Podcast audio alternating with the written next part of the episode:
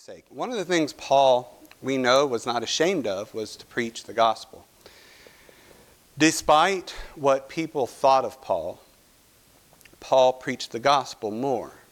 Uh, sometimes, you know, if you have a past and people remember your past and then you are preaching the gospel or you're uh, teaching them or you profess Jesus Christ and they know your past, they could sow doubt. They could have doubt about what you're saying, about what, you know, how authentic you are, how real you are. But we see Paul punch through that facade. It didn't let him slow him down. Uh, he even proved more and more that his life was about Christ.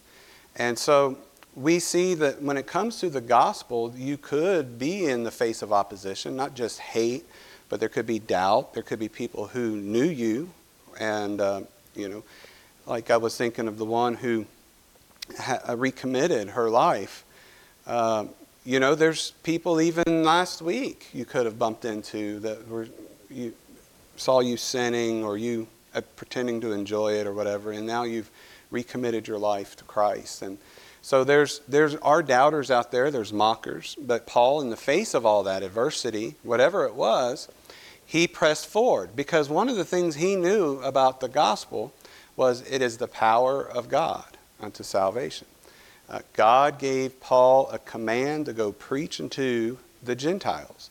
And so Paul took that, obeyed that command, and he said, This is what God has given me to worry about, so this is all I'm going to worry about. And I'm going to go preach the truth, the love of Jesus, repent, believe, and be saved.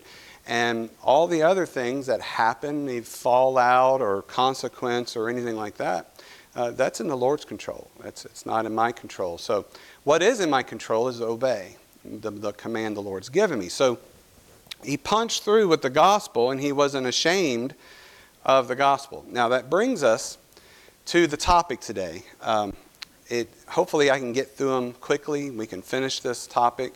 I took a lot of the notes from C.D. Cole about this. Um, there are things that are going to be obvious to, to us that we won't have to stay a long time on, but there are a couple points about the gospel that I want to spend a little bit longer on. Um, what is the gospel? Now, the scripture makes it very clear what the gospel is to us. You don't have to uh, search the scriptures or you don't have to connect this with this and then make a match. You know, it's, it's not obscure. We, we have a clear understanding from the scripture what the gospel is but yet, let's go through and amplify. Uh, let's go through and figure out what the gospel is not. Um, first, okay, first, the, the gospel is not the Bible. The Bible contains the gospel, um, but it contains it. It contains truth but it does it is not the gospel itself. Um, during the funeral on uh, this past Wednesday, I was presenting the gospel, and I think my words even said the gospel, and then I suddenly remembered this is a different atmosphere. A lot of people misconceive what the gospel really is. Um, they either put too little or too much into it. And not a lot of people have a correct understanding of what exactly the gospel is. The gospel in of itself does not have power. Okay? It is the God's power unto salvation to them who believe it, the Jew first and also to the Greek.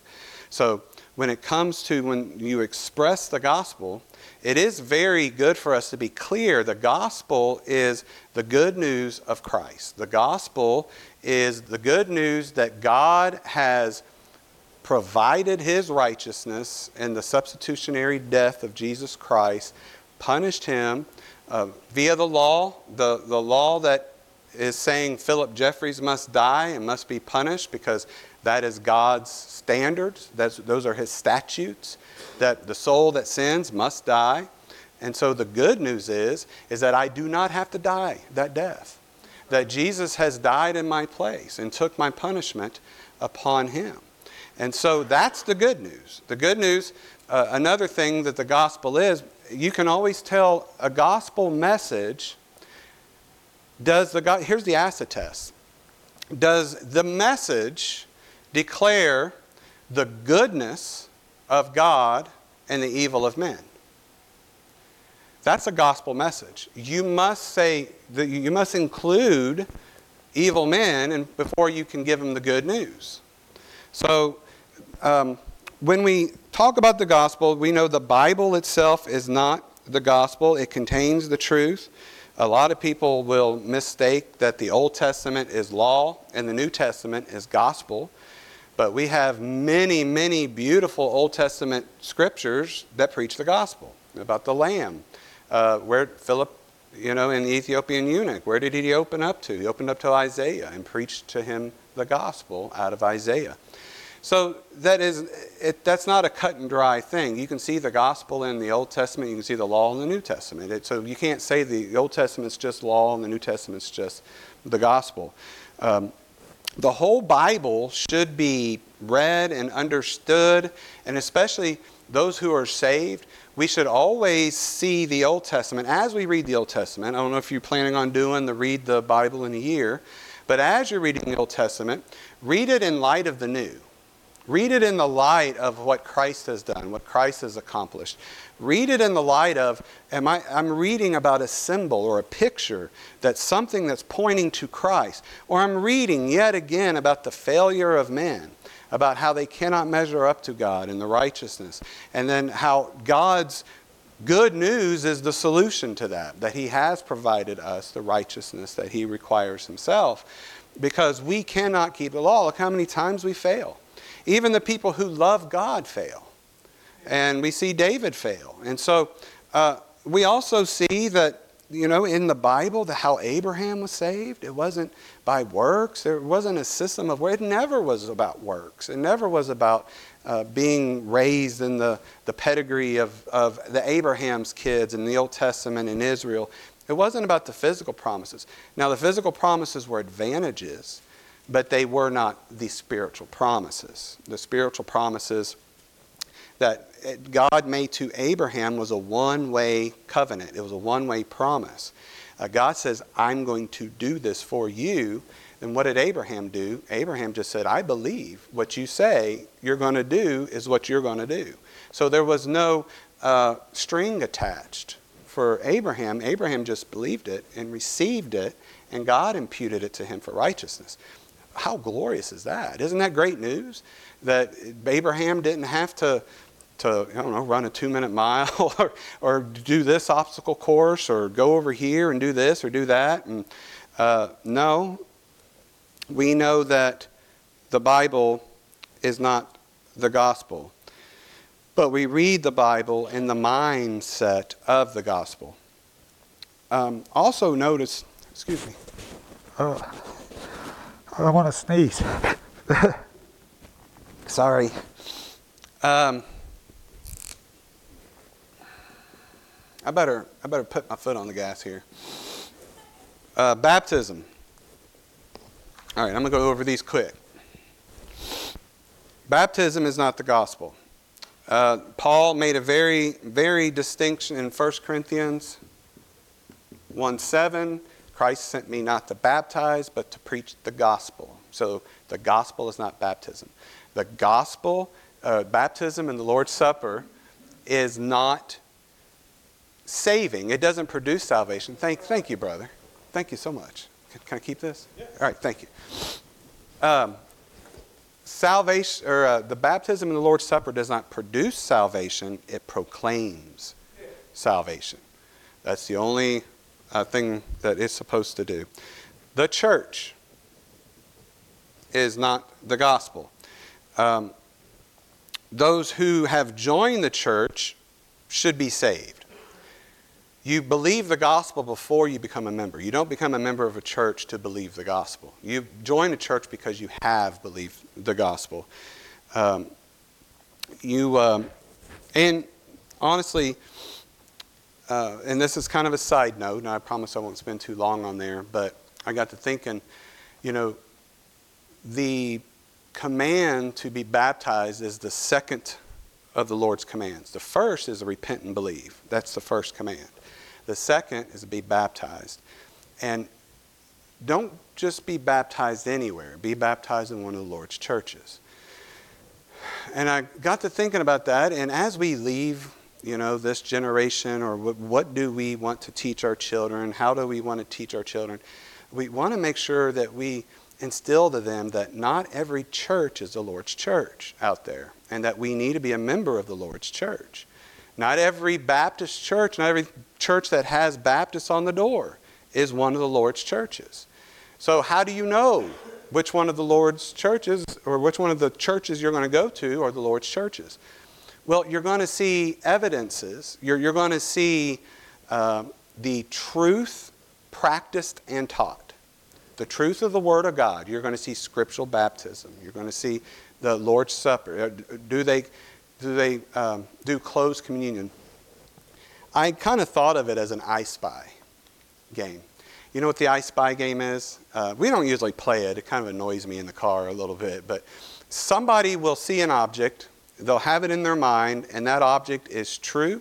But now what they got to do is describe it in so many words until the person who's guessing what that object is can finally say, it's got to be a cow. It can't be anything else. You've given me so many evidences uh, that it has to be a cow. Uh, with the Lord's churches, it's the same way. When you walk in the doors, you you should be able to pick up things that there's evidences that they that they follow the scriptures. That is their only rule of faith and practice. How do they tithe? Uh, how were they started? How do they baptize? What do they teach? And so all of these these elements of the Lord's churches will start to compile, and then it'll finally be this has to be the Lord's church. It can't be anything else. But and then the churches that aren't the Lord's churches, you're not going to see some of those things. And it has nothing to do with traditionalism. It ha, you know, I could be raised a Catholic and think, well, this is what church ought to be. But if you compare it to the Word of God, there's discrepancies. And it's not just, you know, like I said, it's not about traditionalism. Everybody has tradition doesn't make it right. What makes it right? Well, the, the Word of God. We have to measure it with the Word of God. All right. The new birth is not the gospel. The new birth is regeneration. The new birth is subjective light. Subjective means you feel it, it's part of you. The gospel is objective light, it is a proclamation, it's an announcement to you you must have the subjective light of regeneration before you can understand the objective light of the gospel. So the gospel is not the new birth. The new birth is something you experience. The gospel is something that Christ did for you. And so we see that the new birth is not the gospel. I have plenty of uh, scriptures to go with this, but I want to kind of go a little bit quicker. Repentance is not the gospel. And these two, faith is not the gospel. Repentance is required for all who believe, and so is faith. But you have too many people who believe that the salvation was in what they did. If you believe that salvation is in the strength of your faith, you're believing in your works saved you. Uh, repentance is something that the child of God does. It's required. A sinner must do repentance. Um, Mark 1:15, repent ye and believe the gospel. Uh, so the gospel and, re- and repentance differentiated in Mark 1:5. Or 1:15, Jesus says, "Repent ye and believe the gospel." So they're they're two separate things. With faith, the gospel of Jesus Christ is the object of our faith. So saving faith is in the object of our faith. Not we don't have faith in ourselves. All right, so positively well let me let me put it over here. All right, so the gospel is good news. We already established that.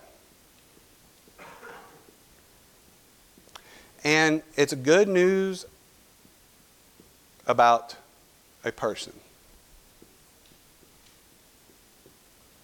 It's good news about our Savior, right? It's good news to bad people. The gospel is, we know that there are facts of the gospel, and that's another thing we have to remember. The gospel has facts. That's 1 Corinthians chapter 15. Um, let me read here. Christ died for our sins, was buried, rose again. He was delivered for our offenses and raised again for our justification. But just knowing the facts itself does not save. Um, you, there must be an explanation of the facts. The gospel is also an explanation of the facts of the gospel. So the explanation is, in many, many places, but Romans uh, 5 8 says, But God commendeth his love toward us, in that while we were yet sinners, Christ died for us. So the fact that Christ died is the fact is not enough. You must it must be explained it was for you there is the that's the gospel that saves. Um, all right. Good, good, good. Because this is the part I kind of wanted to get to. Right. Is everybody okay if I erase this? You probably can't read it anyway, right?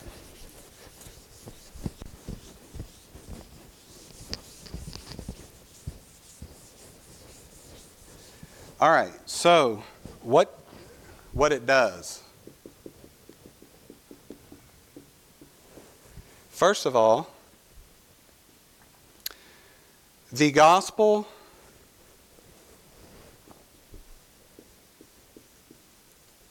does not make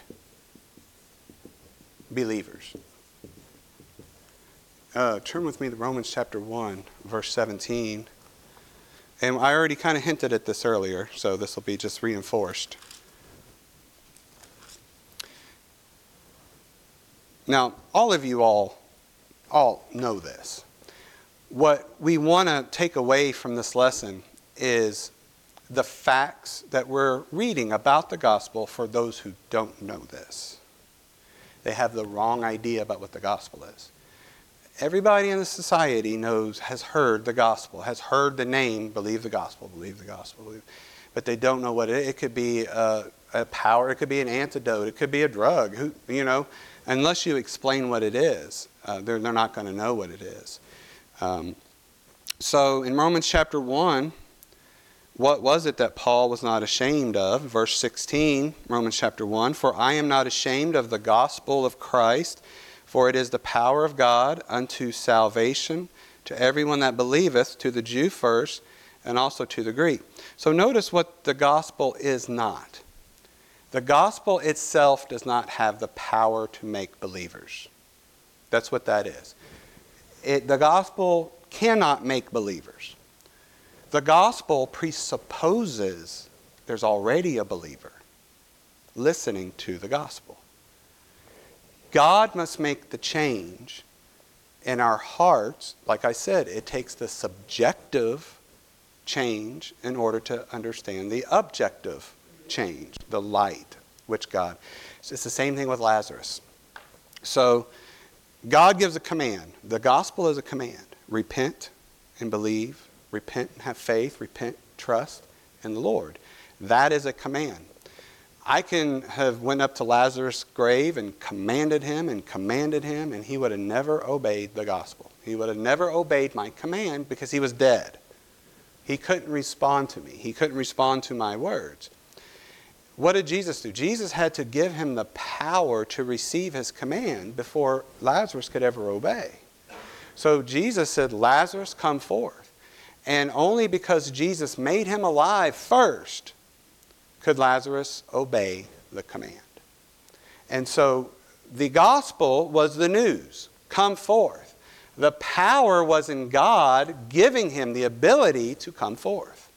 And that is the gospel. He's, that's why Paul, he, he loved it. He, he says, you know, it's not in my ability to convince you to be saved. It's not in my ability to convince you the, the old covenant's old and put your faith and trust in Jesus Christ. What I've got to do is I've got to give you those words. I've got to give you that call. And if God wakes you up and God regenerates you, you're going to hear. Uh, that's why these free will people say, well, you're, you're, you know, those who believe in sovereign grace, you believe that God is saving you against your will. No. God is making you will to be saved. He's given you a will to do it. Uh, you know, it, when God regenerates you, you still have your free will. But what do you want to do? Hand over, uh, what, head over heels? You do backflips, back jumps because you feel the, the flames of hell. You better believe you will to be saved. Because when God opens up your heart and your mind to, to perishing and destruction and the wrath of God, uh, I don't know about you all, but I couldn't get to Christ fast enough. Um, so it was my will. But God had woken me up. He'd brought breath to dead man and brought life to bones. The gospel does not have the power in itself to make believers, it saves believers. Um, it is the power of God. So there is a difference between a means to faith, which is the gospel, and the power for faith, which is the power of God's effectual call. The means to faith is the gospel.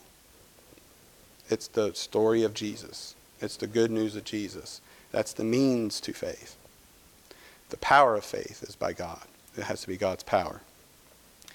But gospel presentation is very important. Uh, so the Word of God says, then faith cometh by hearing, and hearing by the Word of God. We want to repeat the preaching of the gospel is necessary for faith. That's what the Word of God says. How shall they believe in Him of whom they've not heard? And it may not just be preaching in the official way of preaching. You know, uh, it could be the lifestyle witnessing, it could be the tracts. And, uh, uh, brother, do we have any more of those? The gospel tracts? I think we probably need to order some more. Okay, well, that's fine. I probably do need to order some more. Um, if sinners are saved, the gospel must be preached to them as the means to faith and salvation as a result. Um, you can lead a person to Christ with the Word of God. It doesn't mean you have to have the Bible in your hand. You can have the Word of God in your, your heart, in your mind. You can have it on a track. Uh, but it needs to be the gospel. Those are the words they need to hear.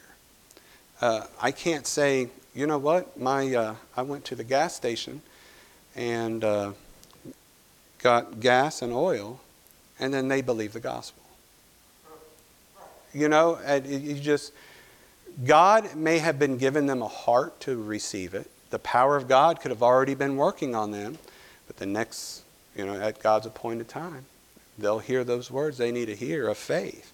And that's the thing is a lot of people, you know, those who believe in eternal justification and what the, I don't want to get into all that. I don't have time to get into all that. Of course, we believe that you're justified eternally.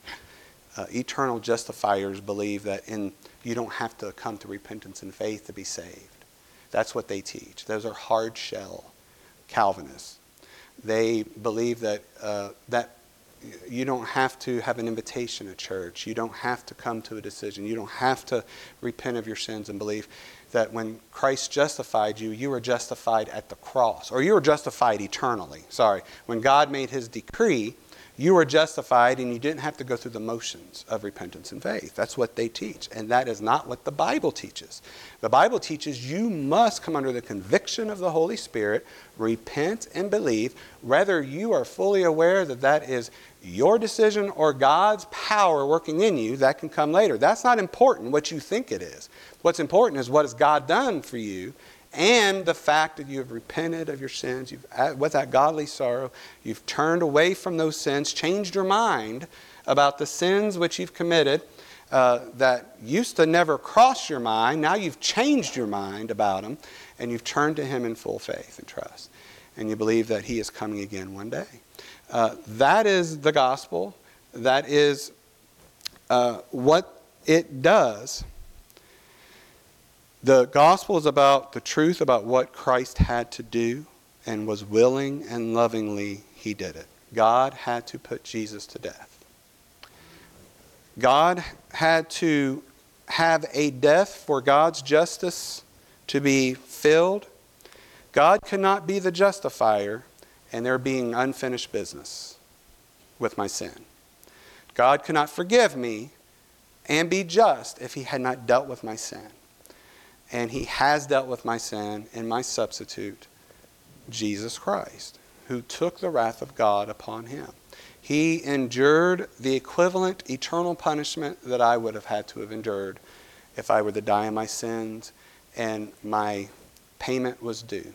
And everybody's payment will come due, but I really hope that Christ has already paid that payment for all those under the sound of my voice. But um, that is the gospel, what it is not, and what it is. And um, I know we went through it fast, but I pray that that was a blessing to you. Let's pray. Heavenly Father, we thank you, Lord, for this day. Thank you for your study of your word.